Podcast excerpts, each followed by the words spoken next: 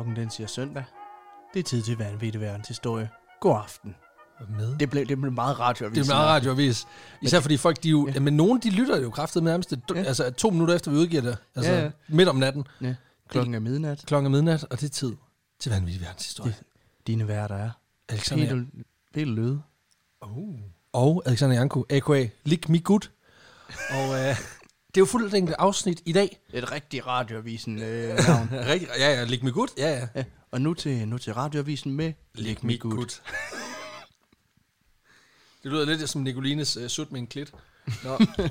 Hold da op. Ja, jeg, øh, grund til, at jeg sidder herovre og sabler lidt, det er fordi, at jeg har taget en øl med i dag, øh, som vi skal drikke. Som er sindssygt godt pakket ind. Den er absurd godt. Altså, vi snakkede om det i vores sidste fuldlængde afsnit med en Cantillon-øl, som både havde prop og flaske, eller øh, både, ja, den havde også flaske, men både prop og kapsel. Øhm, den her, det startede lige med, at jeg lige måtte bruge et par minutter, inden vi gik i optagelse her, på simpelthen at forsøge at forcere det her. Ja. Øh, øh, det, Der, der er voks udenpå. der er simpelthen voks udenpå Og det, det, øh, det er jo en operation. at komme ind. Og, og nu, er vi, nu er vi efterhånden ved at være inde i, i, så vi rent faktisk kan få flasken åbnet.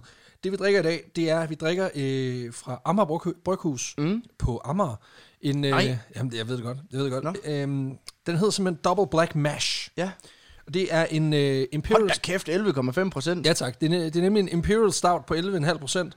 Og den hedder simpelthen Double Black Mash, og det gør den, mm. fordi at når man laver sådan en øl som den her, så, øh, når man laver øl i det hele taget, mm. så, så laver man det, der hedder en mæskning, altså hvor du hælder korn i vand, Ja. og så trækker du ligesom sukkeret ud, som du så omdanner til alkohol. Okay, ja. Øh, når man laver en double mash, så gør man simpelthen det, at man trækker noget korn ud, øh, noget, på noget korn ned noget vand, trækker sukkeret ud, så tager man det væske, som man normalt mm. vil lave øl af, så hælder man det øh, ned i et nyt kar, og så putter man noget mere korn i, så der kommer endnu mere sukker. Okay. Så den er dobbelt mæsket, simpelthen. Okay, ja. Øhm, Fedt.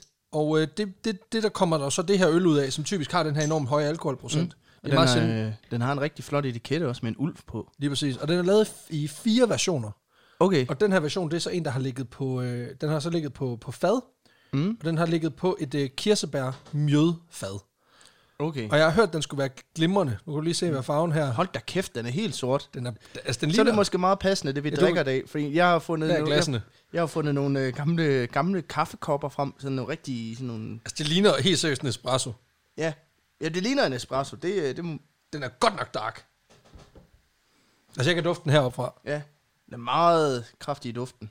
Den er Altså- helt sådan chokoladebrun. Helt seriøst, hvis, hvis man så det her, jeg tager sgu lige et billede af det, fordi hvis man så det her på en, en, en café, så ville du ikke, altså du ville ikke vide, om det var kaffe, eller hvad fanden der foregår. Det kan være, jeg skal til at bestille det på café, og så kan jeg drikke i smug. så tænker folk, at han får bare en god espresso, så sidder jeg bare og er skidefuld, fordi jeg har drukket 11,5 procent bajer. Ja, jamen lige præcis. Var det derfor, du skrev til mig også inden, at, øh, om jeg havde tømmer med dag? ja, jeg skrev simpelthen til dig for at være sikker på, at du kunne, ville kunne klare mosten.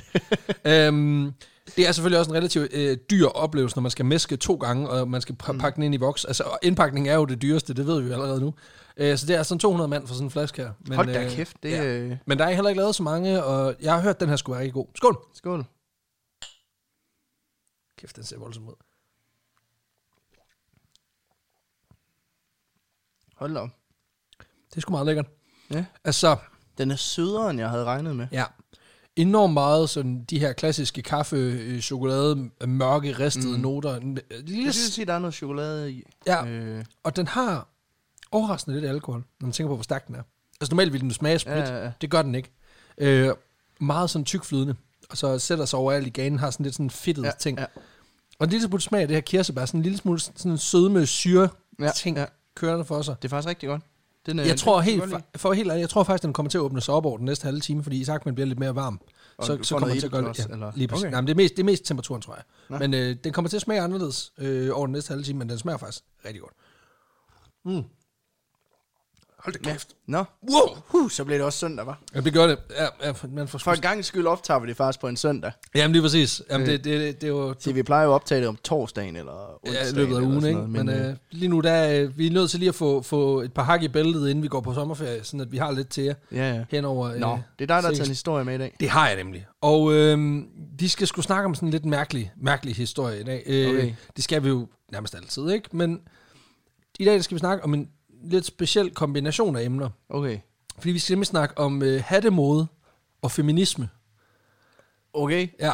Øhm, og vi skal tilbage til slutningen af 1800-tallet, hvor der sker øh, nogle ret fede ting i forhold til, til rettigheder for kvinder, øh, sådan rundt omkring i verden. Mm. Øh, fordi op igennem 1800-tallet, der begynder kvinder lige så stille øh, rundt omkring, øh, især i den vestlige verden, øh, at organisere sig og engagere sig mere i forhold til at få skabt nogle, nogle, noget, der minder om noget, der kunne gå hen og blive til lighed på et tidspunkt.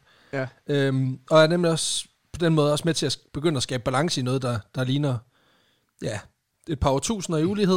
øhm, Der er Så meget, der skal rettes op der på. er noget, der skal rettes op på det, og, og, og det er også derfor, jeg siger, at der sker meget. Det er fordi, at i forhold til, hvordan det var i starten af 1800-tallet, Ja. til hvordan det er i slutningen af 1800-tallet, der er sket utrolig meget. Øh, og den Men udvikling jeg vil også sige, den forandring heldigvis. kommer bare ikke lige på. Nej, det tager nogle generationer, typisk. Øhm, og man kan sige, at siden antikken, så har det jo biologisk set været sådan, at hvis du er født med en penis, så har du magt. Mm. Altså det, det, det, Det er sådan også rimelig- min erfaring, da. Ja, præcis.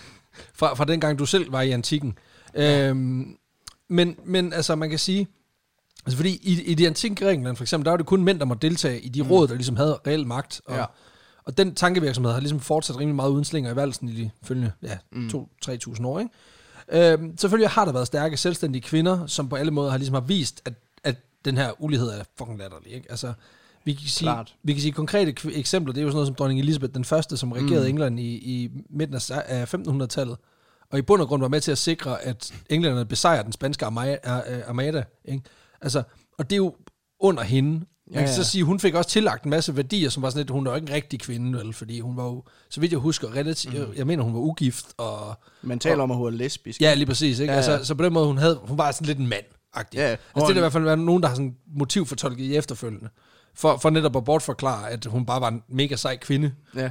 Så er hun Øhm. jo en mandehænde. Det er jo det, vi skal huske. Ja, ja, præcis. Altså, vi har også eksempler som Katrine den Store øh, Mm. fra, fra I, Rusland, Fra Rusland, ja. og Cleopatra, Jeanne d'Arc, Marie Curie, og altså, listen, it goes on, ikke? Altså, der er Ja, selvfølgelig masser af eksempler. Desværre var ikke lige så mange eksempler som mænd, og det er røvirriterende. Men det, det bliver der lige så stille, kan man sige. Det bliver jo lavet om på øh, i løbet af 1800- og 1900-tallet. Ja. Øhm, man kan sige faktisk, fordi vi, det, vi skal snakke lidt også lige kort en kortlægning af stemmeret, fordi vi, bold, vi, vi, vi er jo meget stolte her i Danmark over, at vi fik stemmer, altså kvinder fik stemmeret i 1800, eller 1915 som nogle af de Ja. første. Men faktisk det første sted, øh, som, hvor kvinder får stemmeret, det, det sker tilbage i 1838. Okay, hold da kæft. Det, Ja, øh, og det er faktisk det mærkeligste sted i verden, at, øh, altså, hvor det er sådan formaliseret stemmeret i hvert fald. Fordi der findes sikkert nogle stammefolk og sådan noget, hvor det, hvor det giver sig ja, selv. ja. Men her, hvor man ved, det er sådan en vestlig civilisation, hvor man kan dokumentere det, det er på øh, Pitcairn-øerne, som er et, øh, en mikroskopisk øgruppe, der Mm. ligger cirka midt i Stillehavet. Øhm, og der er der simpelthen øh, en flok folk, der, der, der ligesom ligger til kaj der. Øh, det er simpelthen 18 sømænd og kvinder, der begår mytteri på et engelsk øh, forskningsskib, Okay. og stikker af og ender med at, at sætte på Pitcairn-øerne. De, øh, de stikker af med, fra den her båd, lander her, og er, tænker, vurderer ligesom lynhurtigt, vi er 18 mennesker, vi skal få det her til at fungere.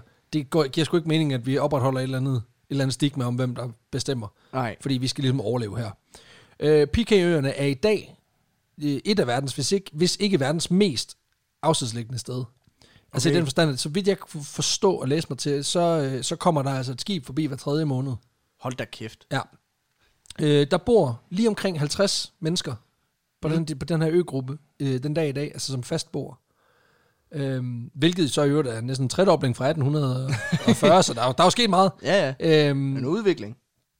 men der er simpelthen 50, og de, jeg mener, de, de er under den australske regering. Øh, Okay, og, ja. og, men, men kører med, vist nok med, meget med deres eget system.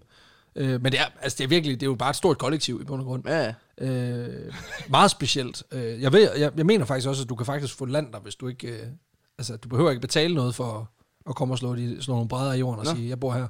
Det er ligesom byggeren i København. Ja, præcis. Det er sådan, Christiania startede. Bortset fra det her, det så ligger bare med 3.000 km øh, Ja. vand rundt omkring sig til alle sider, ikke? Ja, det er ikke så tit politiet, de kommer forbi og rydder deres Pusher Street. Ej, det, det tror jeg sgu ikke. Øh, der var faktisk vist nok en ret voldsom incest-sag op for nogle år siden. Øh, for Jamen, de 10 år har jo heller ikke andre. Nej, men det kan man sige, det er jo indbegrebet af indavl. Øhm, Jamen, du kan næsten ikke undgå det, hvis der er 50 mennesker. nej, nej, nej, men det er det. Altså, Altså, de burde have ligesom på, eller du ved, på Island, der har de jo en app, hvor du kan se, øh, fordi der er også, øh, der bor så få på Island, at hvis du møder en sød pige i byen, så kan du slå hende op i appen, så kan du lige se, om I er i familie med hinanden. og det er jo næsten altid. Ja, men hvor, der, der behøver du ikke Nej, du behøver ikke der, appen. Der, for ved du, Du det ved jo- hvem det er. Ja, Ja, jamen, det er det. Øhm, nå, men det er bare for lige at sige, det, det er faktisk det første sted. Mm. Øhm, og der er selvfølgelig flere, der kommer til, især i slutningen af 1800-tallet, der begynder flere lande at give, øh, altså sikre, altså der er flere steder, hvor kvinder de begynder at få stemmeret. Det, mm. Eksempelvis tillader, øh, bliver det tilladt for kvinder at stemme i, på New Zealand i, Okay. 1800, i 1893. Okay, I ja. Australien i 1902. I 1905, der bliver det tilladt i Finland, som på det her tidspunkt er så en, et, teknisk set ikke er et helt, vist nok helt et land endnu, men er mere sådan en autonom mm. stat til Rusland. Øh, men det bliver det første område i, i øh, Europa, hvor kvinder de, de får lov til at stemme. Okay. Og der følger Danmark jo så med øh, i 1800 eller i 1915. Og der er virkelig gang i den. Og også i USA, hvor kan man sige, kvindesagsbevægelserne ja. også begynder at rykke på sig her fra tilbage, det er så tilbage i midten, midten af 1800-tallet. De første store kvindebevægelser bliver faktisk skabt i forlængelse af, en, af hele den her slavedebat. Okay, ja. Øh, I den forstand, at nogle af de prominente kvindelige engageret i slavedebatten, de oplever øh, en enorm sexistisk forskelsbehandling, når de prøver at deltage i antislave arbejde. Okay, ja. Helt konkret, så er der en stor antislaveri-konvention i øh, en konference i, i London i 1840. Og der oplever man simpelthen, de her kvinder, der møder op, de her kvindelige delegerede, de møder simpelthen op og finder ud af, at konferencestedet nægter at give sædepladser til kvinderne. Det var alligevel også vildt nok, at man... Præcis! At, at man, har, man har indstilling til sig, ej, det er også inhumant. At man øh, forskelsbehandler. At man forskelsbehandler mellem hvide og sorte. Hvad, er det en kvinde, der... For, ud! Ja, præcis. Ud! Og hvis Altså- du skal være så bliver du nødt til at stå op. Ja, ja. Altså, fordi du kan sgu da ikke sidde ned her. Altså, hvad snakker du om? Øhm, det, det, er, det er virkelig for vanvittigt, at man, at man ikke kan se. Altså, det er total ja, blindhed går- for vi, faktum. vi er imod øh, forskelsbehandling, undtagen lige over for dig, Birgitte. Du er fucking leder. Du er præcis.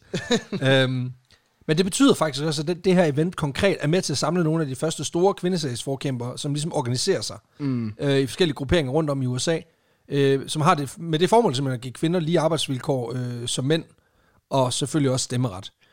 Selvfølgelig. Øhm, det er ikke super konkret, det her. Øh, og, det, men, men det er, og det er ikke vigtigt for den konkrete historie som sådan, men det er bare vigtigt lige at få etableret, få sat scenen for, hvad det er for en empowering, der sker af Ja, kvinder ja. her i slutningen af 1800-tallet. Øhm, fordi det betyder netop, at kvinder bliver taget gradvist mere, mere alvorligt, og i højere og højere grad også bliver set mere som værende selvstændige individer. ja. Hvilket er sindssygt, at det ikke har været det før, men, men, men det er altså den udvikling, man også ser her. Man har ofte igennem. set det også i øh, ægteskab, at kvinden har været en forlængelse af manden. Hun er jo noget i kraft af, hvem hun er gift mm. med, ikke? Og det, det begynder Der man lige så også stille at- det, det kan man også se i, i nu Matador er jo ikke øh, man siger, en historisk kilde på den måde, men man kan jo, man kan jo se også selv, helt tilbage op i øh, 60'erne og 70'erne, der var der jo rigtig mange, hvor det var sådan noget, jamen det er jo fru, fru politikommissær, fordi hun er gift med politikommissæren. Ja, ja, altså, og, altså, Altså- og du kan jo faktisk, helt den dag i dag, kan du jo finde sådan nogle små rester af de der. Ja. øh, hvad man siger, forskels, altså hvor det ligger så implicit og så systematisk i vores, både vores sprog, men også i vores tankegang, mm. at øh, jeg må lige spørge min mand, altså der er også nogle strukturer i forhold til, for eksempel, der, der, jeg vil da våge den påstand, at i langt de fleste husholdninger herhjemme, der vil jeg da forestille mig, at der er, der er mere en, en, der er nogle ting, som stadigvæk er relativt køs, mm. kønsinddelt. Desværre. Øhm, Altså jeg står jo, nu, øh, nu vil jeg måske lige tale til, at det er øh, måske det sidste det bliver nok sidste gang. sidste gang, vi optager hos mig her i hvert fald, fordi Ja, tak. jeg, jeg står og skal flytte sammen med min kæreste. Ja, tak. Og vi har da snakket omkring fordelingen af arbejdsopgaver, Arbejdsopgave. hvor hun helt instinktivt også siger, at hun vil gerne stå for tøjvask og rengøring. Ja. Og så er jeg sådan, Nå, men så står jeg for øh, resten, og det er gået op for mig, der er jo ikke rigtig andet. Nej, nej, men vi har det samme. Altså, jeg, jeg, jeg vasker ikke selv ret meget af mit tøj. Det er simpelthen, øh, og, det, og det, det, det er jo nok nogen, der vil synes er, er et udtryk for, for at vi holder fast i en eller anden skæv kønsfordeling hjemme ved os. Det er fordi, at jeg må, jeg må faktisk ikke vaske hendes tøj. Nej, men jeg hun, har, er, hun er bange for, at jeg vasker det i forkerte grader. altså, jeg går, jeg går ikke op i det, og det er også det, jeg... Det er nemlig også det. Ja, præcis. Men jeg har så til gengæld, så henter jeg barn, øh, eller afleverer barn nærmest hver morgen, og sørger for, at der er mad på bordet om aftenen. Det skal jeg også nok. Jeg skal også nok hente barn. Øh, ikke, ikke mit barn. Nej, vores. husk at hente dine egne børn. Ja, jeg det er har fordi, ikke det er en bred opfordring til Jeg alle ikke nogen. Nej, Ej, jeg sagde, at jeg nok skal stå for støvsugning, så har jeg købt en robotstøvsuger. Jamen, det er fuldstændig rigtigt. Og der er virkelig stadigvæk de der sådan fastholdelser. Mm. Det er også, når man siger, ja, men så er det manden, der hænger, der hænger lamper op, og det er også ham, der slår græsset, hvor det er sådan lidt, ja, ja. Altså, det sker så øh, syv gange hen over sommeren, og, og altså, lamperne skal hænges op, når I flytter ind. ja. Og så har du ligesom, så er du, så er du, så er Det du blåstemplet, så er du blå- blåstemplet fra at skulle vaske tøj Så hun- tre gange om ugen Så når resten hun for af den tid, 82. hvor- gang brokker sig over, at jeg aldrig har prøvet at vaske tøj, så kan jeg bare pege op på lampen, og sige, "Jamen, det vil, Her er argumentet. den hænger der stadig. Ja, præcis. Se, hvad jeg har gjort. Ja, det er, det er så fucking latterligt. Og, det, og, og der er stadigvæk kimen af de her ting, eller Ja, resterne, resterne tilbage, og det bliver forhåbentlig også skyllet ud øh, over på, på sigt. Øhm, nej, men, men det, det var egentlig også bare for at sige, at altså, man kan sige, Der, er, mm. der, der sker rigtig meget. Det sker der også i, i meget i de private hjem.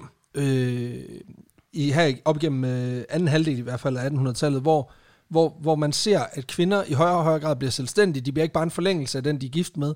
Begynder også at, og måske også at bevæge sig ud af, af, af hjemmet. Øh, ud i virkeligheden. Øh, fordi der var jo mange gange, hvor kvinderne ikke kom ud af huset, af husholdningen, medmindre det var i, i selskab med deres mand. Ja, I hvert fald, når de først med, var gift. med, med andre kvinder. Ja, ja, Altså, præcis. Så det var altid øh, netop i grupper. Ja, ja. Øhm, men der begynder man faktisk at se anden halvdel af, af 1800-tallet, i hvert fald i USA, de her kvinder, de begynder faktisk at, at søge ud på egen hånd. Ja. Øh, enten fordi de skal på job, eller fordi de kan, ud kan gøre nogle ting. skal ud på opdagelse. virkeligheden. Ja, eller skal ud og, og lave nogle ting, altså købe ind, gøre, gøre alle, mulige, alle de der ting. Øh, man gør det alene. Øhm, og det begynder at være reelt, at der er kvinder, der går på gaden, øhm, som ikke er en del af, hvad kan man sige, mm.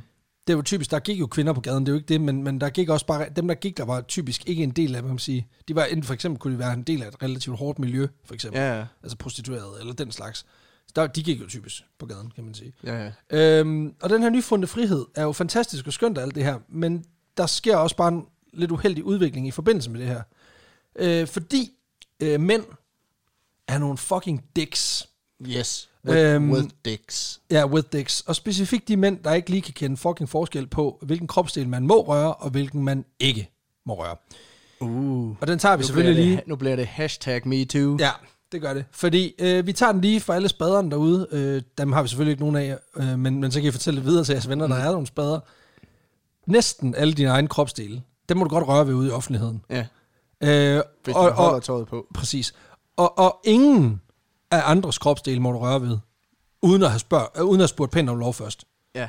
Altså, det, det er sådan en god, god, god, god grundregel. Spørg om lov. Lad være med at pille ved mennesker. Mm. Og øh, prøv at undgå at pille ved dig selv. Øh. For meget. I hvert fald for meget. Ikke i bussen i hvert fald. Ja, lige præcis. Og det, og, og det er sjovt, du siger bussen, fordi det, det er lidt der, vi skal hen. øhm, fordi der er altså nogle skumle typer, der virkelig ikke kan fucking finde ud af det her. Øh, og det, det giver altså anledning til nogle, til nogle problemer, fordi øh, altså, i hvert fald i New York og andre steder i USA, der, øh, der, der udvikler sig den her type skumle mennesker, som går under fællesbetegnelsen mashers. Okay. Og det, det er sådan set bare, det beskriver en mand, der laver tydelige seksuelle tilnærmelser mod kvinder. Ikke? Nå, så Ja. det, er man, det er en god klammerik. En klammer, en varmel, en varmelfætter. En klammerat. Jeg var lige ved at sige en varmelpeter, men det er også sådan lidt flabet. En klammerat. En hvad? En klammerat. En klammerat. Ja. Så Ej, rigtig, det, rigtig, det, det er et ord, som øh, vi i min øh, øh, vennegruppe har opfundet omkring de der venner, der bliver sådan lidt for pågående, Ja. når, de, når de bliver fulde. Så Præcis. bliver det en klammerat. En, ja, for eksempel sådan nogle klammerater. Der. Ja. Lige præcis. Det er den danske ud- udgave af Masher. I hørte den først her. Øhm, og de her, hvad man siger, de her nye, kvinders nyfundne frihed til bare at gå, de skal mm. jo selvfølgelig knægte sig en eller anden klam stodder. Og hvad gør man så for at undgå det? Jo, men det er så her hattemoden, den kommer ind i billedet. Okay. Fordi hen imod skiftet mellem 1800 og 1900-tallet, der er hattemoden blandt kvinder, den er blevet mere og mere sindssyg. Øh, hattemoden op igennem 1800-tallet har taget nogle lidt mærkelige drejninger. Men overordnet, så går vi fra noget, der primært minder om sådan en, en form for kyse-hat. Mm. Ja, ja. Altså hvis I forestiller jer den der øh, lampeskærm, I havde hjemme ved jeres øh, mormor, den her meget voldsomme Ja, lampeskærm, sådan halvdelen af den, der sådan ligesom stikker hen over forhoved, forsiden Ja. af... Altså, Ja, men det er sådan et handmaid's tale-agtigt. Ja, sådan en. Ja, ja. det er sådan meget starten af 1800-tallet, der ruller man med sådan en. Men så går man så hen imod 19, starten af, eller slutningen af 1800-tallet, starten af 1900-tallet, der går man hen til sådan mere en reel hat. Mm. Øhm, og i modsætning... Cowboyhat. Ja, præcis.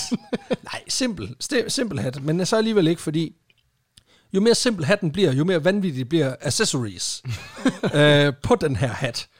Det bliver simpelthen mere og mere pompøst pyntet, og det betyder, at vi snakker, altså vi snakker fugle og frugt i alle mulige afskygninger, Okay. der skal være på den her hat.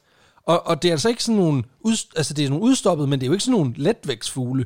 Altså, vi snakker hatte på flere kilo øh, i nogle Hold tilfælde. da kæft. Ja, De her kvinder, de har bare haft en virkelig sådan buff nakke af at gå rundt bære Præcis. De har båret 8, 8 kilo oven på 8 hovedet. kilo hat øh, oven på hovedet. Det har været sådan en afrikaner-tendens, Ja, ikke? præcis. Hvor man, øh, fandme, hvor man bærer vandet på hovedet. Jamen lige præcis. Øhm, og de her hatte skal jo holdes fast med et eller andet, fordi de her hatte er som sådan ikke designet til at være i balance. Og derfor så bruger kvinderne simpelthen en hattenål til at holde hatten fast på hovedet. Okay. Altså, så man stikker simpelthen en nål igennem hatten, Og ind under håret, Ja. og så ud igennem hatten igen. og ikke igennem hovedet. Ikke ind igennem hovedet. Uh, Så sidder det det, er sjovt, du, det er sjovt, du siger det, for det kommer vi faktisk til. uh, de her nåle, det er altså nogle nåle på mellem 10 og 30 cm, alt efter hvor stor hatten den er. For satan, det er jo et svær, jo. Og der er jo tale om en spids metalgenstand, som man kan bruge til det at klart, feste det er jo en, hatten. det er jo en daggert. Ja, og det er jo meget interessant, for det udgør lige pludselig et fantastisk impulsdrevet stikvåben, hvis der kommer en eller anden prins, hvis der kommer en eller anden klammerat, prins Pilfinger, og ikke kan holde nalderen for sig selv. Øhm, Nå. ja, Og, det må man godt bare gå med, sådan en stikvåben. ja. Må man godt det nu om dagen, ved du det? Nej, det, jamen det, ja, altså, du må jo ikke gå med, du må ikke gå med kniv, så, så nej, det, det antager jeg da ikke, man må. Altså, du må ikke gå med spyd heller, antager jeg. Øhm, Ja, det ved jeg da ikke, om man må. Og så lige for lige at, altså de her hatte, altså det, det, det er jo altså også nogle vanvittige konstruktioner i den forstand. Jeg læste på et tidspunkt et sted, at de her hatte, de bliver så populære, at der er over 60 fuglearter, der var grænsende til truet, fordi at man ser, at jager dem for at få fat i de fjer, øh, til- som de smider til hatten, Til simpelthen at lave hattepynt. til at lave hattepynt. Ja, lige præcis. Der er blandt andet en fugl, der hedder øh, skis, en, en skistork, som har det, fordi den- dens næb ligner en ske. Okay, ja. Den har sådan nogle lyserøde fjer, der er så eftertragtet. at Dens fjer var tre gange dens vægt hver i guld. Wow. Ja, så de, de her hatte har altså været... Det har været fedt. Altså, hvor, det meget, har hvor meget har været i tulipanløg, så? Ja, det er også det er svært. Jeg har ikke lige lavet, jeg har ikke lige min conversion rates klar her.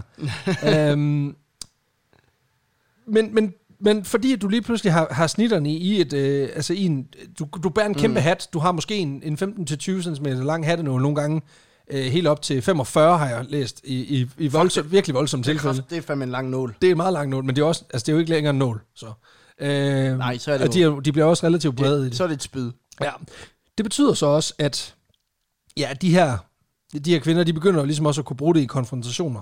Og lige omkring årtusind, eller århundredeskiftet, der begynder de første historier om hattenålsrelateret selvforsvar ligesom at, at poppe op rundt omkring. Okay. Øh, der er blandt andet historier Så om... er det bare, der kommer en klammerik, og så er det bare, Angard!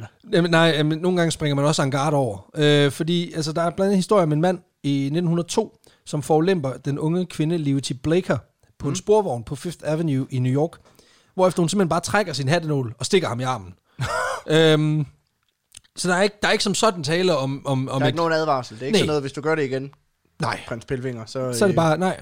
Øhm, og jeg mener faktisk, at hun, hun ruller sådan en eller anden øh, logik, der hedder... Hvis, der, altså, hvis ham manden her, han tror, at han kan forlømpe, mm. at hun, hun var fra en eller anden landsby, eller langt Ja, ja, ja. ja. ude midt ude i ingenting, ikke? Og hun ville ikke finde sig i pis. Altså, han så, hun så, hvordan de her mænd, de godt kunne finde på at snakke til New Yorker kvinder. Ja, ja. Og hvis de ikke skulle finde sig noget, så gad hun fandme heller ikke. Så hun, hun var bare lidt for hurtig. Hun agerede bare, i stedet for at snakke. Nå, ja. Så hun, øh, hun vender sig bare resolut om, og det så er stikker hun meget ham. Ja.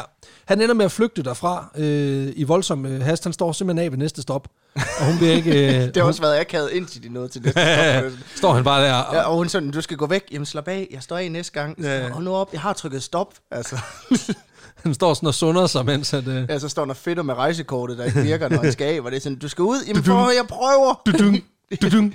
For helvede! Jeg stikker dig igen. Dudung. det virker ikke. Ja. Fuck det, så tager jeg den bare. Øhm, der var historier om skolelærerinder, som løber ind i mænd, der så truer dem. Mm. Men hvor det så ender med, at de lige bliver jaget på flugt. Simpelthen fordi de her kvinder, de simpelthen, der er en, en historie konkret om en skolelærerinde, der simpelthen hiver sin hat nål, mm. og i en swift bevægelse, bare slasher ham lige i ansigtet. What? Ja, med sin uh, 30 cm Hun giver ham lige Harry. Potter-lynet. Ja, hun giver ham lige lynet i face. Øh, og så er der simpelthen, altså, så er der fandme ro på sættet, ikke? Ja, ja. Øhm, så på den måde kan man sige, at den her hattenål på den tid Så simpelthen jeg har også sige, de gør det ikke igen jo. Nej, men det er det. Og man kan sige, at på den måde har det været datidens svar på en peberspray, øh, på en eller anden måde, ikke? Ja, ja. Øhm, men det er ikke kun hattenålen, som går sin sejrsgang blandt progressive kvinder. Også sådan noget som paraplyer og stokke og andre ting bliver ligesom gjort til forsvarsmidler. Ja. Og kvinderne, de lærer simpelthen hinanden at bruge de her ting på mest effektiv måde. Både sådan i tidsskrifter og ude i virkeligheden. Der bliver simpelthen mm. lavet demonstrationer af, hvordan man som kvinde kan, kan afvæbne en mand med en paraply. øhm, Du skal bruge den der krog ned for enden, så ja. lige, up. ja, faktisk. Er det det? Ja, og, og jeg har fundet sådan nogle ret vilde gamle sådan nogle, altså, øh, øh, avisudklip fra, ja, avisudklip fra, og magasinudklip fra 1890'erne, mm. hvor der simpelthen er sådan en piktogramoversigt over, sådan her gør du. Øh, blandt andet også en med, sådan her brækker du en, en klammeriks arm, hvis han, øh, hvis han kommer for tæt på dig. Ad. Ja, øh, Ej, hvor vildt. ja. Men det, det har været sådan lidt sådan at, at slås med en, en paraply. Det er sådan lidt pingvinen fra Batman-agtig, der har den der... Øh, Ja, Cold Pot, ja, ja. der har øh, Psycho paraply. Og der har ja, en paraply med en, med en gun, Gun i. ja. Det bare det, de skulle. Øh, Ja, men pistolerne var, var stadigvæk, det var, det var stadigvæk relativt, øh, relativt nyt på det tidspunkt. Øhm, I 1904, der afholder en kvinde ved navn øh, Mademoiselle Gellar, hun mm. holder simpelthen sådan en offentlig demonstration i selvforsvar, baseret på en guide, som hun havde skrevet allerede året før. En guide, som ligesom har uddannet folk rundt omkring mm. hele landet til, hvordan man kan forsvare sig.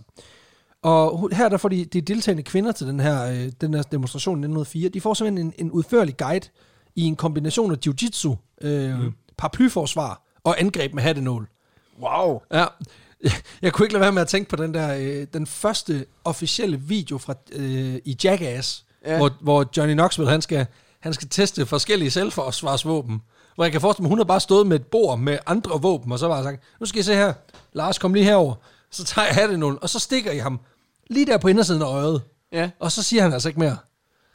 Altså, så bare stået 200 kvinder og bare skrevet ned. Ja, ja, ja. Ja, Stik i øjet. Yes. Hvad, hvad, hvad, er, det, er skridtet okay at stikke i? Nej, det er lidt dårlig stil, men hvis du ikke kan komme afsted med anden, så må du gøre, okay. Ja, så må du Sådan, stik helt sikkert. i skridtet. Ja, præcis. Jamen, altså, det, det, er jo, det er jo meget tæt på på nogen måde, kan man sige. Øhm, derudover, udover de her sådan konkrete jiu-jitsu og paraply og hattenål, en eller anden form for hellig treenighed, mm. Så, så giver hun også lige lidt tips, og tricks til, hvordan man brækker en arm, og hvordan man sådan helt cool bare stikker en finger i øjet på en eller anden slampert, der er på færre. Øhm, Han kan fandme også hurtigt få en dårlig dag. Jamen altså, især når de lige pludselig er bevidste om, at du kan rent faktisk prikke øjet i stykker på en eller anden kammerat, hvis han mm. så kommer en eller anden ulækker type. Ej, jeg har, faktisk, jeg har faktisk en, en, en, en Prik i øjet historie. Nej, men en, der, en historie, der relaterer sig lidt til, fordi jeg, stod, jeg skulle på et tidspunkt hjem fra Vejle. Jeg arbejdede i Vejle på det tidspunkt. Og øh, så står der en pige og læner sig op af, øh, af rejsekortsautomaten, hvor jeg så lige skal hen og scanne mit kort. Ja. Og i det, at jeg gør det, så kommer jeg til at, at strejfe hendes baller. Og det er, fuldst, det, det er overhovedet ikke med vilje. Og så kigger hun på mig, og så siger hun, hvad tror du lige, du har gang i? Og så er jeg bare ikke med sådan, Jeg- jeg, jeg, jeg, tjekker, jeg tje- tjekker bare lige. Nej, nej, Og så, nej. og så kommer jeg til at sige, at jeg, får, sige, at jeg tjekker ud, men jeg vil, mente jo at tjekke ind, og så kom det til at lyde som om, at jeg tjekker dig bare lige ud. og fik jeg æder med en røffel. Jeg er glad nok for, at hun ikke havde hatte nål med. Jamen for helvede. Og jeg var bare sådan, jeg prøver at høre, altså jeg er ikke, jeg er ikke ulækker. det er så svært at vortforklare. Nå, jamen altså, det er, da, det er da meget heldigt, at jeg har en vært at lave det her sammen med. At ja, Ja, du ja. ikke bare har lavet livet i en eller anden en skrækkelig øh, paraplyulykke. Ja, hvor jeg fik brækket alle mine ben, Ja, præcis. Alle dine ben. blev whoopet rundt på. Vejle togstation. Og Det, selvom det er også, altså igen, du skal da være med at pille folks baller, Peter. Ja, Ja, ja. ja. Siger det bare lige. Øh, men, men fantastisk. Men kan man så ikke også, der må moralen lige være, lade være med at sætte de baller et sted, hvor folk de generelt skal have hænderne hen. Jamen, det synes jeg. Ja, men det, jeg siger ikke, jeg siger hverken for eller Og mod. det, er det har ikke noget med victim shaming at gøre. Det handler også om, at... At du bare gerne vil fucking kunne trykke på dit rejsekort. Ja, Ja. Jamen, det, det, det, jeg forstår dig, men øh, jeg, jeg siger ikke noget. nej. det behøver du heller ikke. Øhm, Jeg vil også gerne bare have mig til, til at lyde, som om det var mig, der blev forulæmpet. jeg har faktisk fundet en liste over nogle genstande, der er blevet brugt som, som forsvarsgenstande. Mm. Øh, så vidt jeg kan forstå, så er det faktisk en liste over hvad man siger, anmeldte angreb, Okay. hvor der så også er sat antal på, og så er der så be- beskrevet. Jeg vil ikke gå igennem hele listen, bare lige nævne tre af de hurtige. Øh, krøllejern, Okay. øh, kartoffelmoser og hårbørste. Kartoffelmos er heller ikke god, hvis du får fingrene i klemme øh, ind får du imellem. bare sådan en stempel. Øhm, Og hvad var det sidste, siger du? hårbørst. Okay, du skal ja. huske på, at dengang der var hårbørste, der lavede af metal. Ja, det har været sådan, du er gennembanket, men dit hår det er velfriseret. Offerets ansigt er slået fuldstændig til ukendelighed, men, men håret sidder hans fucking side- Men perfekt. hans skid, sideskilling er fucking skarp. Præcis. Han har brylcreme eller et eller andet. Jeg tænker, det er super... Jeg, altså, jeg synes, det er meget kreativt, man sådan tænker, nu kommer der en eller anden bøllefrø, nu tager jeg lige min kartoffelmoser, så giver ja, jeg dem altså en ordentlig Også bare omgang. sådan, at gå rundt med en kartoffelmoser. Det synes jeg alligevel også sådan... Det skal siges, det, her, det kan også være selvforsvarssituationer i, uh, enten i hjemmet, eller hvis der er kommet en angriber. Åh, oh, okay, ja. Men, men det er bare for at sige, at altså, selvforsvarsgenstandene har været, kreativiteten har været sindssygt høj. Altså sådan noget som... Jeg, også, er, jeg er også meget glad for, at der ikke er en kvinde, der har tænkt, jeg er nødt til det her med, så jeg kan f- forsvare mig selv, og så har hun valgt kartoffelmoser. ja. Der var også noget med nogle, øh, hvad hedder sådan noget, øh, strygejern og sådan noget. Øhm, men det er, også, det er også voldsomt at møde op med strygejern. Ja. Altså, de var lavet med af solidt jern dengang. De har vejet en 5-6 kilo. det var stryge jern. Ja, præcis. Altså, altså, hvis du svinger sådan et, det, det Ja, gør hvis, altså hvis rigtig du nærmere virkelig får, øh, får god, øh, God svung på god, den. god svingradius Ja, så- på den, så så- kan du med med... Ja, så slår du folk for derud.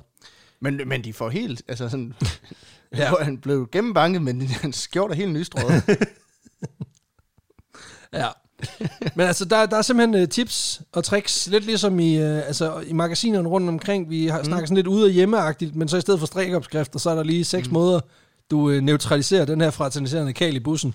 Og det synes jeg jo på en eller anden måde er meget smukt, at man ligesom, også, også man accepterer som, mm. som, som, som redaktør, det er vigtig information. Det er, øh, Altså i, øh, altså, i det er samfundsvigtig journalistik, at vi finder ud af, hvordan, hvis der kommer sådan en mm. plattenslag sådan en skurk, hvordan du så lige hvordan kan ham, vi så banke ham? hvordan kan vi så nakke ham egentlig? Men der er også i, øh, i familiejournalen, der er der jo sådan en, øh, en, læs. en, brevkasse, hvor det er sådan noget, spørg Grete, eller Ja, sådan noget, ja, ja. hvor jeg bare forestiller mig sådan, kære Grete, hver dag, når jeg går ned til Grosserer Mogensen for at købe mig to kilo ost og fire bananer, som man frisk importeret fra Afrika, så er der altid en klammerat over fra barberen, der kommer over og napper. trunder mine skørter, eller river mig i skørterne. Hvad kan jeg gøre? Og så er han bare sådan, pryl ham, Dræb, dræb, dræb ham. dræb ham. Venlig hilsen, Grete. To, skær ned på osten. To kilo om dagen. Det er for meget. øh, og fordi der er ligesom er så mange af de her øh, artikler, og mm. der er øh, magasinartikler og guides og alt det her, det tyder også rigtig meget på, at man faktisk også har set lidt op til de her kvinder, mm. som sgu ikke finder sig i alt er muligt også pis. meget seje. Helt Det vildt. sgu da meget fedt. Helt vildt. Øh, og selvom det, det, altså jeg synes jo, det kan jo godt virke ret vildt, at man hylder folk, der er sådan, du ved, tager et meget, i bund og grund meget lille svær, mm. og stikker dem ind i nogle mennesker, Ja, ja, der er sådan i bund og grund, Og quote, hvad- unquote, bare er klamme. Lav shish kebab. Ja, men, men altså, man kan sige, du hylder jo nogen, som i bund og grund altså, Forsvarer skader, jamen ja, men de skader jo folk, som i bund og grund bare er, som, ja, de er, de er klamme, men de gør, de gør jo ikke skade på nogen. Det gør de jo så alligevel. Altså, man, fordi man skal jo huske på, at sexisme dengang var jo endnu mere indgroet mm. i kulturen. Og, og, og det her, det har jo formentlig været det bedste forsvar. Altså, du har været i en situation, mm. hvor det hjælper ikke at sige fra, fordi de her mænd, de har ikke fattet et nej. Nej, det har været det der med, gider du godt lade være med det, og så er jeg sådan, ja, ja, Jamen præcis. godt lide Ej, du kan jo godt lide det, ikke? Altså, Ja. Og så kan jeg sgu godt forstå, og, at man og så ligesom bliver bare du siger... lige spidet i, øh, i siden. Så, Jamen, præcis. ah, det kunne hun nok ikke lide, så. så får du to ufrivillige piercinger i den ene og den anden side af hovedet, og så finder mm. du ud af, jeg tror sgu ikke, det var hende, det der. Altså, hun var ikke til det. det var en voldsom overreaktion, synes jeg. Ja. Og man skal så også huske, at der var også lige det her lille bipointe, at der var en, altså dengang var offentlig udskamning jo heller ikke unormalt. Nej, nej. Altså, hvis det kom frem, at man som kvinde var blevet voldtaget, og i det hele taget, altså, fordi mm. du, så risikerede man jo altså, at, at både at ens forældre slår hånden af en og alt muligt andet lort, ikke? Og man kan sige, at retssikkerheden omkring det her område var nok ikke lige heller ligefrem det, det største for kvinder. Altså, når man tænker på, at vi i 2020 stadig oplever mm. kvinder, der går ind og siger, jeg blev voldtaget, og de så siger, hvad havde du på? Ja. Altså, det er ikke blevet, det, det er jo ikke bedre for det, 100 er, år det er siden. også en tid, hvor hvis, øh, hvis, du var, øh, hvis du var dværg, så pegede folk på dig øh, på gaden og grinede af dig og kastede ved dig. Altså, Ja, ja, altså, det, altså- det, det, er jo ikke, det er jo ikke den mest tolerante tid. Præcis. Altså, så intolerancen har levet højt, og det har også gjort, at de her kvinder ligesom har tænkt, okay, vi tager den lige til ekstremerne, fordi så kan de, altså, så kan det godt være, at vi, så kan vi tage, det, så kan vi tage alle diskussionerne om semantikken mm. bagefter, fordi lige nu, der skal vi bare sørge for, at der ikke er en eller anden klammerjan, der kommer og piller ved mig, ikke? Ja, Øhm, også fordi, så kommer der jo lige pludselig et fysisk middel, lige op i hatten, som, øh, som de kan bruge. Men det var ikke helt, altså uden men det er jo også et concealed weapon, kan man sige. Der er ingen, der ved, at du... Øh, Nej, man kan sige, hvis du kommer gående med en 6 kilo tung hat, så tror jeg godt, de kan se, altså hun bærer den jo ikke det var bare tyre hatten i hovedet på ham. Så, Ja, ja, altså du skal bare sådan, bare, hvis du bare læner dig lidt forover, så læser du jo bare 6 kilo lort ned i ansigtet på en eller anden. Nu Det kan vi også gøre nu snakker vi om de der øh, paraplyer med, med, med pistoler inde i. Det er jo sådan James Bond-agtigt, men det kunne jo også bare køre den, ham skurken fra James Bond, hvor han lige kaster bowlerhatten, så kaster han bare, Præcis, bare kaster en hat. kaster bare 12,5 kilo hat med fugl, hvor det var, Ja, det, det, altså, som bare eksploderer i hovedet på med sådan en dune, øh, dune eksplosion, ikke? det kunne sgu godt noget. Øhm, men, men man kan sige, det går jo godt, og det er fantastisk i forhold til, at de her kvinder, de rent faktisk holder lidt stand. Ja. Men det er ikke uden konsekvenser. Heller ikke for, for kvinderne. Øh, fordi fra tid til anden, så sker der altså også ulykker, hvor, hvor kvinderne selv også bliver ramt. Øh, jeg læste på et tidspunkt, øh, eller i forbindelse med det her, mm. læste jeg en leder fra en avis i marts 1906, som beskriver en ulykke, hvor en, en kvinde, hun simpelthen falder af sporvognen, Nej, øh, lander på sin hattenål, og så bliver hun simpelthen spidet igennem hovedet, nej. og, og dør simpelthen på stedet. Så går det, når man har knive i hatten. Præcis.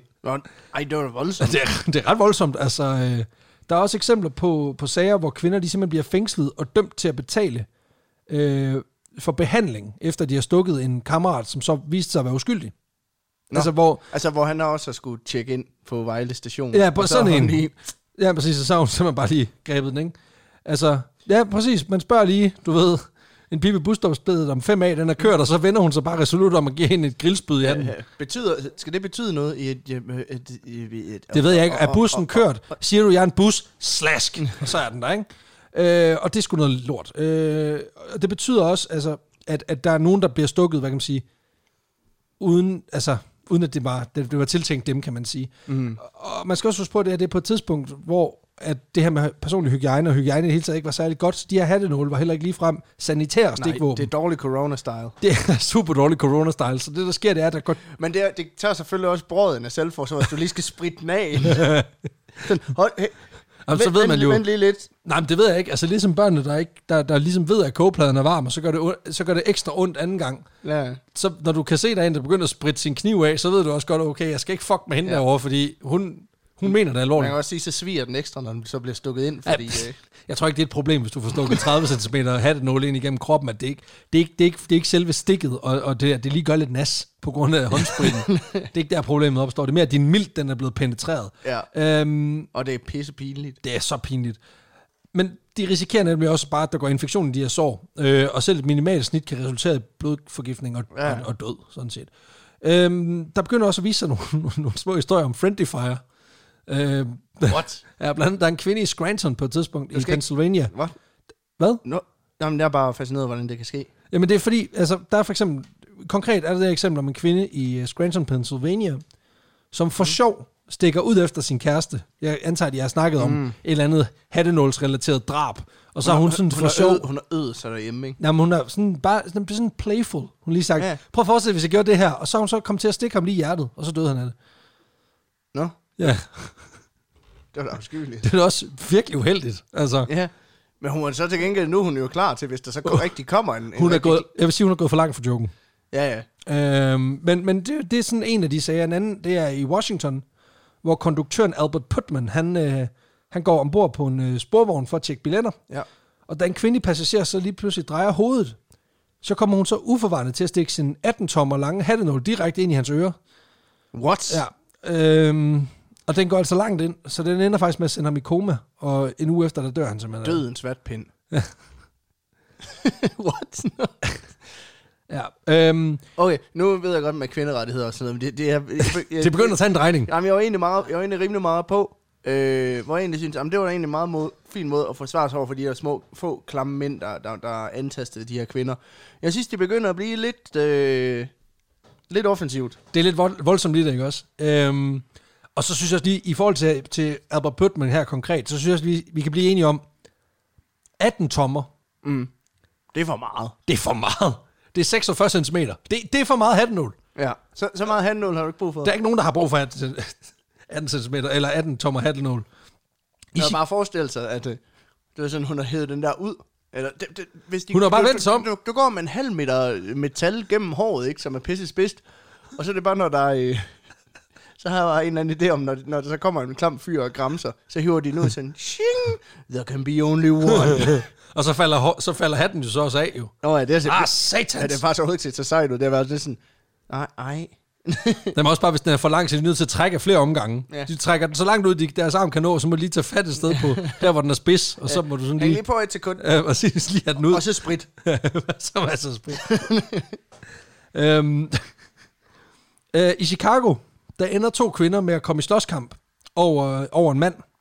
Fordi den ene er gift med, med den her mand, og den anden er simpelthen elsker med den her mand. Okay. Og det ender simpelthen med, at de her to kvinder, de trækker blankt, og så går de simpelthen rundt om hinanden. Sådan, Det har været, there can be only one. sådan en ren Mexican standoff. Så har de simpelthen bare stået og cirklet faretruende med hver deres hattenål.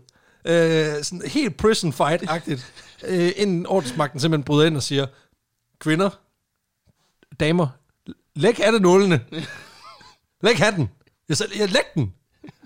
Han er ikke det værd. Øh, Politiet har også haft en nål med. ja, præcis.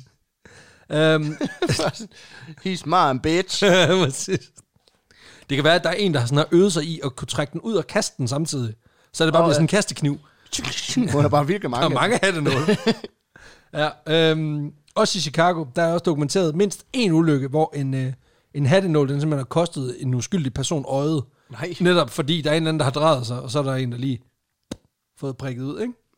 For satan. Det, Jamen, det, det, det begynder at blive alvorligt. Det, det virker til, at det går ud over flere uskyldige. det går ud over... Øh, Jamen, og, og det er jo det, der sker, når du har et ureguleret marked, hvor folk de bare kan putte svær i ansigtet. altså, det er noget værd lort, ikke? Øhm, og det begynder nemlig også at blive alvor, fordi både i USA, men også rundt omkring i Europa, der har man simpelthen problemer med, at de her meget praktiske blankvåben, de bliver simpelthen brugt øh, til, til både selvforsvar, mm. men også til altså, virkelig uheldige uheld. Øhm, det stuer jo heller ikke, hvis bare fordi du skvatter i din, i din lange kjole, som går helt ned til anklerne. Fordi, ja, fordi den skal være lang. Ja, at, så dræber du dig at, selv. Ja, at så spider du dig selv i ansigtet. Det dur jo ikke. Nej, men det er det. Øh, Der er simpelthen nogen ting, det var, fandme, det var en god løsning. Ja. I, øh, I de store, altså det, og de her problemer er meget udbredt i sådan mm. hovedstadsområderne, så det er sådan både i London, Paris og Berlin, der har man store problemer med det. I Australien, New Zealand har man også store problemer med, med de her hattenålsrelaterede problemer. Så det betyder simpelthen, at i 1909, der bliver det sgu for meget. Der er simpelthen for meget hattenålsrelateret vold på folk. øh, og det betyder, at man simpelthen flere steder, altså rundt omkring i flere lande, der anser man de her hattenål som en national trussel. Okay, Øhm, det har været en del af The War on Terror, hvor det Altså, Reagan havde the war on drugs, og så, hvem, hvem fanden der end har været rigskansler i Tyskland og i Frankrig på det tidspunkt, har simpelthen vurderet, det her det er for, det er for problematisk, fordi Bismarck, der er gået ind og har sat foden ned. Vi volde nicht den Harren Og det, er lidt, haben. og det er lidt provokerende, når man tænker på de hjelme, de havde dengang. De var super spidse. Ja, så der det var er sådan lidt, spids på. Ja, Men præcis. der var du trods alt nødt til at stange nogen for at... der, skal du, virkelig- der skal du ned i en 90 graders vinkel, før det virkelig kan udrette noget skade. Øhm, men Jamen, det udviklede de jo som forsvar mod hattenål. hvad med juletræer på hovedet? Hvad nu, hvis de stål? Perfekt. God idé, Heinrich. Så har vi endelig noget mod kvinderne. Ja, præcis. Øh, det betyder simpelthen, at der i Hamburg og i Paris, der bliver simpelthen indført regler for, hvor mange, eller hvor lange hattenåle man må have. Øh, og flere steder, der bliver simpelthen hængt store skilte op ved biografer og kirker og sådan store fælles øh, offentlige pladser, hvor man opfordrer kvinder til simpelthen at begrænse længden af deres hattenål, øhm, og størrelsen af den hat, de skal have på. Og, og man kan sige, altså en ting er jo faren ved at have et stikvåben stikkende ud af hovedet. Men anden ting er også, at de her hatte er simpelthen på det her tidspunkt blevet så sindssygt enorme, at folk jo ikke kan se en skid, hvis der står, du ved, der står 10 kvinder foran, mm. som er 61, og deres hat, den så også er 61. altså, så er det bare bygget sådan en form for fucked up hegn af, Et hegn af virkelig med- eksotiske hatte. Ja, med, med pigge på toppen. Med ikke? pigge på toppen, præcis. Eller de stikker så, du ved, lige bagud, så man har også lige sådan en sikkerhedsradius på en meter rundt Ja, ja, om de der kvinder der, hvor man tænker, det var- skal vi ikke i Det er nærheden. Ford. Det er jo, Det, det, præcis. Det, det ender simpelthen med at blive en politisk hot potato, det her med hattenålens berettigelse.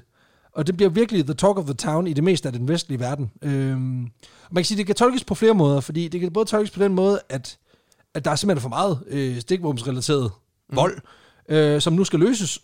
Men man kan også vælge at måske lige anskue det et øjeblik fra kvindernes synspunkt, fordi nu har de i generationer, årtier, århundreder og tusinder været undertrykt og begrænset til at bevæge sig i selskab med deres mænd, og nu kan de endelig for helvede få, gå ud på gaden og forholde sig til at, at, at, at leve deres eget liv, og så skal de også forholde sig til, at der er en eller anden fucking taskenspiller, der kommer og vil pille rod rave, ikke? ja. Og nu har de så fået sig et solidt forsvarsvåben, som gør, at de kan holde de her lurendrejer på Man afstand. kan, så, man kan så også diskutere, om de har løst problemet nu med alle de der klam... Der er jo ingen, der tør nu. Nej, nej, men så vil man påstå, at det er løst. Men jeg så også... Altså, Hvis det, der ikke er nogen, så går de, de går efter de kvinder, der ikke har hat på. Så du mener, de simpelthen, de, de indsnæver simpelthen problemet? Ja, Ej, det, det, det, det, ved, det ved jeg ikke, om jeg, om jeg vil købe præmissen på. øhm, nej, men, men altså, du har jo så også... Jeg sige, nu har du rent faktisk givet dem et våben. Øh, en måde at forsvare sig. ja. Og så bruger de det. Og nu bliver centraladministrationen så sure på dem. Ikke? Mm. En administration, som vel at mærke primært består af mænd. Mm. Så det man jo kan sige, Klart. det er, at der vil jo også være nogle mænd her, der sådan tænker, åh oh, nej, nu får kvinderne for meget magt. Øhm, Ja, eller, oh nej, nu kan jeg ikke rave på alle de kvinder, jeg har lyst til. Ja, præcis. Altså, og det, det, det udstiller jo klart et problem, fordi nu er der ubalance i det her samfund, og nogle mænd får måske indtrykket af, at det her det er kvinder, der vil hævne sig på mænd, og bare stikker dem for et godt ord, øh, imens re- realiteten måske egentlig er, at de bare ikke synes, det er så fedt at blive voldtaget. Ja, ja. Øhm, ja, og, og man Og kan det sige... kan man jo godt forstå. Ja, og man kan sige, man skal også huske at se det lidt i kontekst af, især i både i England og USA, er der på det tidspunkt flere øh, seriemordere på spil, der går specifikt efter kvinder. Mm. Så der har jo været en reel bekymring for mange af de her kvinder. Ja. Hvornår øhm, var det, vi Øhm, var, det var igen? Slutningen af 1800-tallet, starten Altså, af det var 1900-tallet. sådan også Jack the Ripper. Nej, nej, det er et par, det er et par hundrede år før. Er det inden? Ja. Okay. Men altså, der har bare været, jeg mener, jeg Ja. læste i hvert fald om to, en i USA, i Chicago-området, og en i, i London, ikke? Uh, altså seriemordere. Ja. Øhm, Men det har jeg så senere fundet ud af, at det var bare en kvinde med en hattenål, der var... der gik amok. øhm, men det er også bare det med, at det er jo som kvinde kan jeg godt forstå, at man bliver pisse provokeret, når så lige pludselig en flok mænd, der tydeligvis ikke forstår, at man er bekymret over rent Mm. faktisk at blive enten voldtaget eller slået ihjel. At så, så lige så snart du har fået et, for, et forsvarsvåben, at så begynder de at begrænse de der forsvarsmetoder, du har. Ja, ja. Øh, og så især for eksempel i et land som USA, hvor du har en second amendment, hvor der egentlig faktisk står, du må bære et våben. Ja, ja. Øhm, men, men der vil jeg så sige, altså, det er jo godt, at vi er nået til et punkt i dag, hvor, hvor vi endelig er begyndt at forstå hinandens udfordringer. Mm. For det er, det er jo ikke et problem længere, at, at kvinder de kan sige noget om, at de føler sig forlæmpet, Nej, øh, uden at der, altså, og det sker jo uden at tit. blive At, blamet. ja, det, det sker jo heldigvis ikke længere. Nej, det er det, det. det er godt, vi holdt op med det faktisk. Det er også det. Ja. Ja. Det, det, var, det var rigtig dejligt. Ja, så på den måde er vi jo kommet ret meget videre. Ja. Øhm, Og oh, fuck, øh, hvor, hvor på mixeren, der er, hvor er sarkasmeknappen? jamen, jeg har ikke en sarkasmeknap. Nå, men jeg troede, du var kommet til at tænde for den. Det Nej, ja, præcis. Ej, det er så sindssygt. Øhm, I Chicago, der bliver det her problem for alvor eksemplificeret i øh, 1909 og 1910, hvor man begynder at udforme en lov for simpelthen at begrænse hattenåle. Der bliver begrænset til, man må simpelthen ikke have bære en hattenål på over 9 inches, altså cirka 22 cm. Det er stadigvæk noget af en nål. Det er stadig noget af en nål, men, men så kan man sige, så begynder de også bare at have mere praktisk anvendeligt ting, Mm. fordi altså et hoved er jo 15-20-25 cm bredt, Ja, tal for dig selv. Ja, altså, hvis man har Nasser Carter, så er 35. Så er 45 cm hattenål jo ikke et problem lige pludselig. Men, men Men det var bare sådan, dengang er noget en, der. Engang helt nej, præcis. Uh, han ligner den der måde, man laver filmplakater på i 60'erne. Nej, det var også, det er også for meget. Uh, nej, men, men, men uh, man kan sige, det, det, så begynder det jo også at give mening, at man ligesom har den her hattenål, som rent faktisk bliver brugt som hattenål, og ikke bare som svær. Kvinder, der bliver taget med en nål, der er længere end det, de bliver arresteret og får en bøde på 50 dollars, hvilket er en fucking formue i starten af 1900-tallet. Ja, ja. Øhm, og den her lovgivning, den giver virkelig udfordringer, fordi kvindesagsgrupperne i Chicago er ret veletableret på det her tidspunkt. Så de demonstrerer en del, de sender mange breve mm. til aviserne og politikerne, holder taler for en offentlig bygning, hvor de agiterer for problemet med at få fjernet de her nåle. Blandt andet er der en kvinde, der hedder øh, Nan Davis, som mm. er forkvinde for flere af de her kvindegrupper. Hun stiller sig i front og argumenterer for sin sag. Blandt andet så siger hun, hvis Chicagos mænd vil tage vores hattenål fra os, så gør I det mindste vores gader sikre. Ingen mand skal bestemme, hvordan jeg skal gå klædt, og hvad jeg iklæder mig. Nej. Det er jo en fair nok pointe. Ja, ja. Øhm, Reaktionen har vel været mere sådan, shut up, woman. ja, jamen præcis. Men, og man kan sige, det er jo, en fair, det er jo en, virkelig en fair pointe, at hvis I skal tage vores våben fra os, så må I kraftet må sørge for, at vi Ja, ikke behøver at have dem. Ja, ja. Øhm, omvendt kan man sige, der er også en tilskuer til den her rally, som lige smider, øh, han rammesætter problematikken ret fint i den her udtalelse, hvor han siger, hvis kvinder vil bære guldrødder eller høns på deres mm. hoveder, så er det deres egen sag. Men når det kommer til at bære svær, Mm. så bliver vi simpelthen nødt til at stoppe det. Ja. Det er jo fair nok. Altså, du, du skal ikke have et svær i kasketten. Altså, det, det synes jeg jo også er, er, Ja, ja. Så man kan virkelig godt forstå, hvor problemet er. Man kan godt se det Øhm, fra begge sider også. 100%. Altså, Men selvom, og, og man kan sige, selvom de her kvinder... Og det er jo heller ikke, fordi problemet ligger jo ikke i, at de forsvarer sig selv over for alle de der. Nej. Øh, over, men problemet ligger jo mere i, de der 60 mennesker, der bliver stukket ihjel, uhensigtsmæssigt. ja, øh, altså, øh, altså skal hun binde sin snørbånd, og så spider hun de to små børn på vejen Ja, ned, lige præcis. Altså, hvor det sådan, Ja, de efterlader sig en... Også bare det der med, at hvis du er en kvinde, der bliver forfulgt af en eller anden klammer, klammer og du så hele tiden vender hovedet for at se, hvor han er, og du sætter med at stikke fire mennesker uforvarende, det er jo ikke så godt. nej, nej. Øh, og man kan sige, selvom de her kvinder virkelig lægger, deres, altså lægger sig i selen for at formidle deres bekymringer og udstille problemerne, så bliver loven simpelthen stemt imod med, øh, eller stemt, stemt for, eller stemt ind, hedder det, med øh, 68 mennesker for og to imod. Nå, Så der bliver simpelthen lavet et, øh, et forbud, på, hvor man får en, en ja, Mod alle, mod hattenål på over 22 cm. Og, og i de kommende år, der bliver simpelthen indført lignende begrænsninger overalt i verden. Øh, ligesom at der opstår, en, der opstår faktisk en lille forretning for kvinder øh, og, og, og små erhvervsdrivende til at fremstille propper, mm-hmm. som de kan sætte for enden af den her hattenål, så man ikke fri, ufrivilligt kommer til at stikke nogen. Nå, Så, så man laver som sådan en fashion piece, du lige kan putte på enden af din hattenål. Nå så sådan en dut. ja, sådan en lille dut. Det sgu da smart. Præcis. Og jeg kan forstå, at blandt andet i London, der bliver det blandt andet lovpligtigt simpelthen at, at gå med dut, hvis du skal. Du skal Øhm, Påduttes. jamen, lige- du skal det. Wow. Øhm, men bare fordi man indfører sådan en regel, så er det ikke ens betydende med, at alle de følger den. Nej, Fordi nej. flere steder, der er der simpelthen øh, kvinder, der begynder at bære hattenål øh, concealed øh, rundt omkring på kroppen. Fordi, og, og der kan man sige, nu har vi også transcenderet, at man har en hattenål, som også er et stikvåben, til sådan set bare at have et våben. Ja. Øhm, Ja, ja, nu gør det jo kun, fordi du gerne vil gå med våben. Ja, og, og igen, altså, set i lyset af, at der er fandme mange klamme stodder, og folk var nogle fucking douchebags, så forstår man jo godt, altså. Ja, ja, men det, men, men det er mere det der med, at, du, at man, man starter med sådan at, at, at, at have det som hattenål, så det er også meget praktisk, hvis der kommer en eller anden stodder, at jeg lige kan stikke ham i, Ja, i, i pungen, hvis han bliver træls. Øh, og det er, også, det er også ondt at gå efter skridtet, men altså ja. sådan er det. Øh, det er også ondt at, gå efter kvinder. at gå efter kvinder, så, så den, den er egentlig rimelig meget. Øhm, den kan lige til. I Australien, der bliver 60 kvinder simpelthen arresteret, fordi de nægter øh, at købe en kortere hattenål.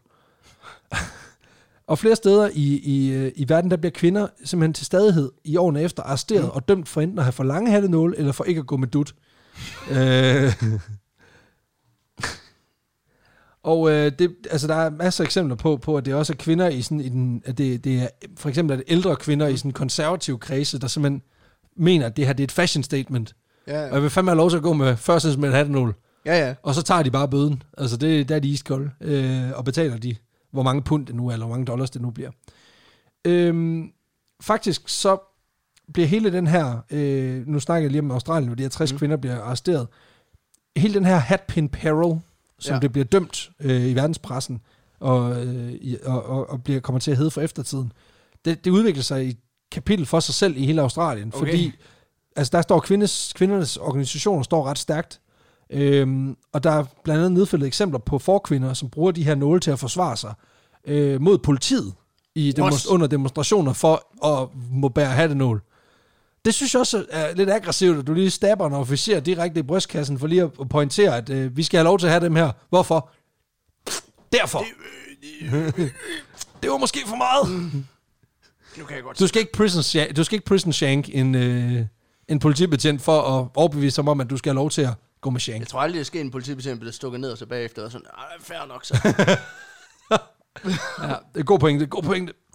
Øhm, det skal lige siges, at de her kilder med, at det er politiet, der bliver stukket ned, det er altså nogle, kilder, det er nogen, hvor politiet mm. selv afsender. Altså det er, Okay. det er ra- rapporter, så man skal lige tage det med et lille grænsalt. Ja. Men det er også godt nok, hvis, altså, Australien er jo et farligt land. Altså, det er jo fandme det land, der har de flest farlige dyr.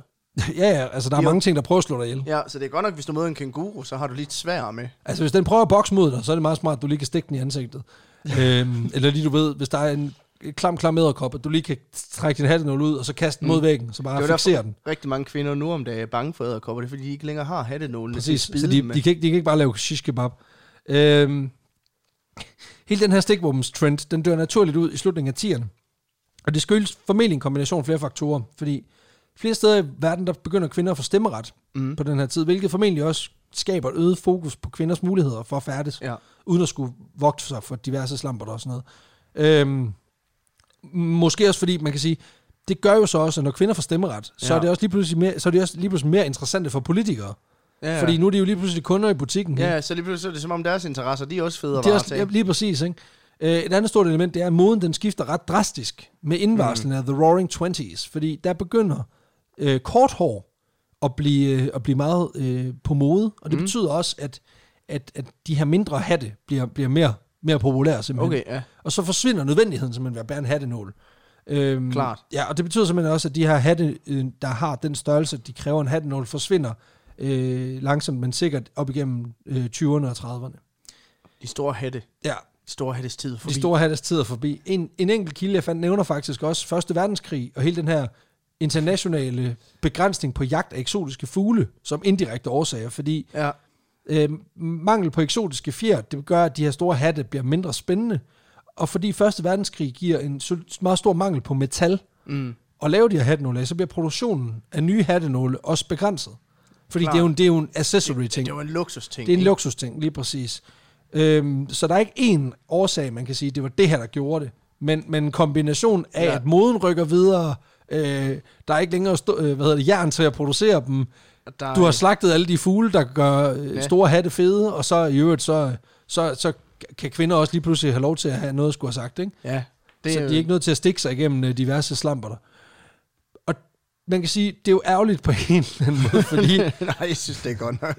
Jo, men, men jeg synes jo også bare, at det er en fascinerende element af den feministiske historie, at man simpelthen på et tidspunkt, der har man simpelthen taget skeen i den anden hånd og sagt, ved du hvad, den i den vi, anden sti- hånd, ja. vi stikker os ud herfra. Ja, ja. Så det, kan- det, altså, og det kan sgu da heller ikke være rigtigt, at du ikke kan træde op på en bus, uden at du skal finde dig i Nej, alt nej. muligt bullshit.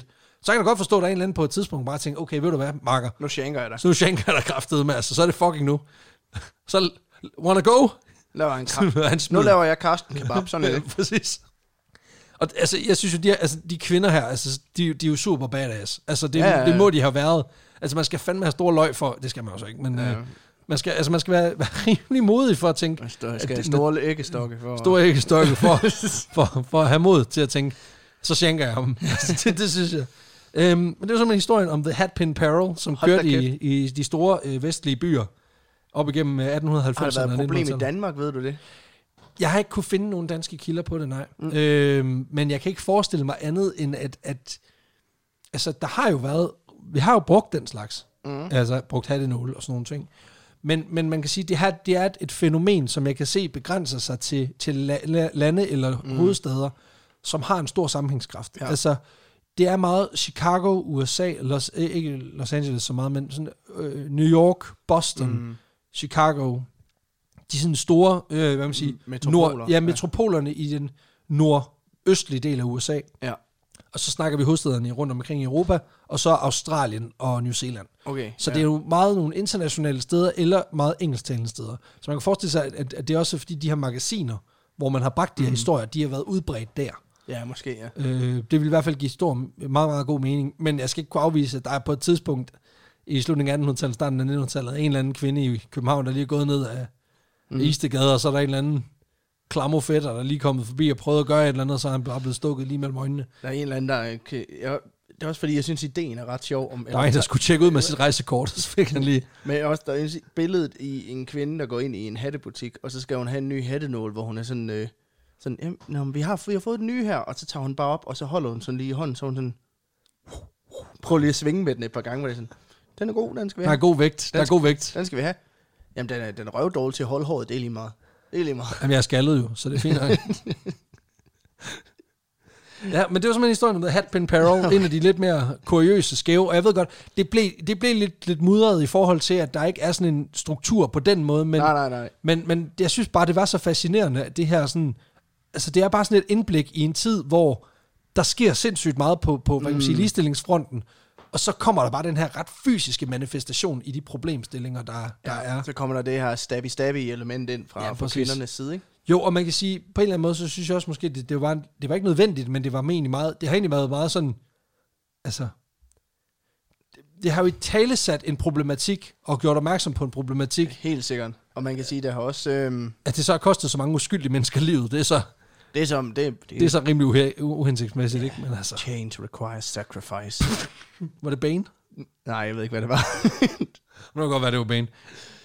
Nej, jeg tror, det er, det er mere Highlander igen, tror jeg. Ah, okay, perfekt.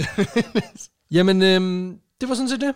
Ja, The Hairpin Barrel. Yes. Og vi skal jo have den rangeret på ja, vanvidsparameteret. Vanvidsbarometeret. Vanvidsparameteret. Og der har vi jo vores øh, Fem ja. kriterier. fem kriterier. Vi har... Vildskab, Ja, vildskab. vildskab, ja. lol-faktor. Øh, Øh, betydning, eller øh, hvad hedder eller indflydelse. indflydelse, uniqueness. uniqueness og, og extra spice. Det har, vi, har, vi har efterhånden gjort det mange gange, jeg har aldrig husket, hvad det er. Ja. Nej, ej, det er- på den måde er det jo ikke... De, de er ikke så indgroet endnu, men, men vi har dem da. Øh, Nej. Jeg skal lige sige, hvis, hvis man kan høre en masse støj i baggrunden, så er det fordi, vi optager det her under studenterugen og sidder ud til en mest trafikerede vej i Aarhus. Ja, lige præcis. Øh, så det sker forholdsvis tit, der er nogen, der kører forbi og bare råber, Woo! Woo! Ja, det gjorde der faktisk også før, der var studenteruge. Men Ja, det, ja. det er bare, fordi du bor her. hvor Nu er du de bare hat på. Ja, præcis. Det er tit, der er en kammerat, der leger en, øh, en, en, Sådan, en åben vogn og lige kører en tur. lige, øh, de er en nål til at sætte studenterhuen fast, så øh, shanker de alle, der kommer efter dem for alarm. Alle fra HTX, de får lige... Der er kun én rigtig hue, den er rød med dit blod. Præcis. Nå, vi skal, øh, vi skal sgu videre. Altså, hvor vild er historien? Jeg synes sgu, det, jeg synes, det er ret vildt. Men, altså, jeg vil godt... En sekser. Ja, jeg giver den, øh, jeg giver den syv. Det gør jeg sgu. Fordi det, altså jeg synes jo, det, det er vildt, men, Mm. men det, det er rigtigt. Det er, ikke, det er ikke sådan, fordi det, når det er en bevægelse, mere end det er en Mm. enkelt person, så er det lidt svært at give en høj karakter, synes Ja. jeg. Øhm, LOL-faktor. Hvor sjov er den? Jeg synes, det er rigtig lol. det synes jeg, Jeg, synes, jeg vil godt give den 8 på lol. jeg giver den også 8. Jeg synes, den, den, det, jeg kan ikke give den 9 eller 10, fordi det vil også være åndssvagt at grine af folk, der bliver stukket uforvarende, mens de bare er i gang med Åh, at arbejde ja. som billetkontrollør. Ja. Men det, okay, det, du var slet ikke lige... Skækkede det tanke. Okay, perfekt. Uniqueness. Hvor unikt er det? Øh, man siger, det er jo, som du selv siger, en bevægelse, men altså på den ene side, så er det også jo... Det bliver jo relativt udbredt. Ja, og det, men, og det er jo unikt, at man, hvad kan man sige... Jeg forstår, jeg faktisk synes, det er jo mindre unikt, hvis det var et enkeltstående tilfælde, hvis du forstår, hvad jeg mener. Hvis Ja, det er en gang, en kvinde har Fordi så er det tilfældigt. Ja, så er det bare, at det var det, hun havde, men det er faktisk noget, der spreder sig. Det er og organiseret. Og det synes jeg er ret unikt. Ja. Øh, hvorimod, hvis det var en, der bare, så er det bare, fordi hun havde strygejern i hånden, så hun slået ham med den, ikke? Men når det, sådan, det bliver sådan mere Ja, organiseret, så synes jeg også, at så stiger det unikke også. Altså, Hvis der så var en anden organisation, der også havde Ja, ja, fået samme idé, så var det måske mindre unikt. Men netop når... øh, Man kan sige, det er, når, det, når det netop er en, en meget kort fase, Mm, på måske 10, med, 15, 20 med år. en fælles front. På med en fælles front, lige præcis. Jamen, det, jeg vil godt give den syv. Jamen, jeg skulle lige sige, at jeg giver den altså 7, så det bliver 14. Det var sgu meget øh, indflydelse. Oh, det er svært. Altså, fordi man kan sige, det er jo ikke det her, der giver indflydelse. Det er jo ikke sådan, at man har tænker, okay, hvis ikke vi giver kvinderne stemmeret, så Så- stabber de os kraftet Ja. med. Jeg Øhm, kan godt lide mine lunger. Det, det var rart ikke at få dem punkteret. Men øh, Altså, jeg, jeg, jeg er nede og give den 2, tror jeg. ja, det var sådan der omkring, jeg, jeg ligger. To. Ja. Og så har vi Extra Spice. Jeg synes, der, det, altså, det, var en, det var en historie også om noget kvindefrigørelse, om kvindekampen, Ja, øh, og, et, og et led i den, kan man sige. Ikke? Jo. Øh, for det er jo ikke hele, det var langt fra hele historien. det, men, det var det øh, ikke. Men, øh, men det var et element af det, og det, det, var, det var god spice. Øh, ja, Altså- jeg vil, jeg, og så synes jeg, der er noget fedt i hele den der, øh, den der øh, Ma- MacGyver-agtige tilgang til, øh, Ja, til, øh, til våben, øh, hvor man bare bruger, hvad man lige har. ja. Og det vil jeg godt give en god 6'er på Spice for. ja men jeg, giver, jeg giver 7, så er vi oppe på 13. Så skal vi, øh, jeg regner lige sammen her, 30, 43, 47, 60? 60? 60? Kan vi stå inden for det? Ja, det kan vi godt. Det synes jeg. Ja. 60 til The Hatpin Peril The Hatpin Peril. på, øh, på vandmedsbarometeret. Shing! Ching!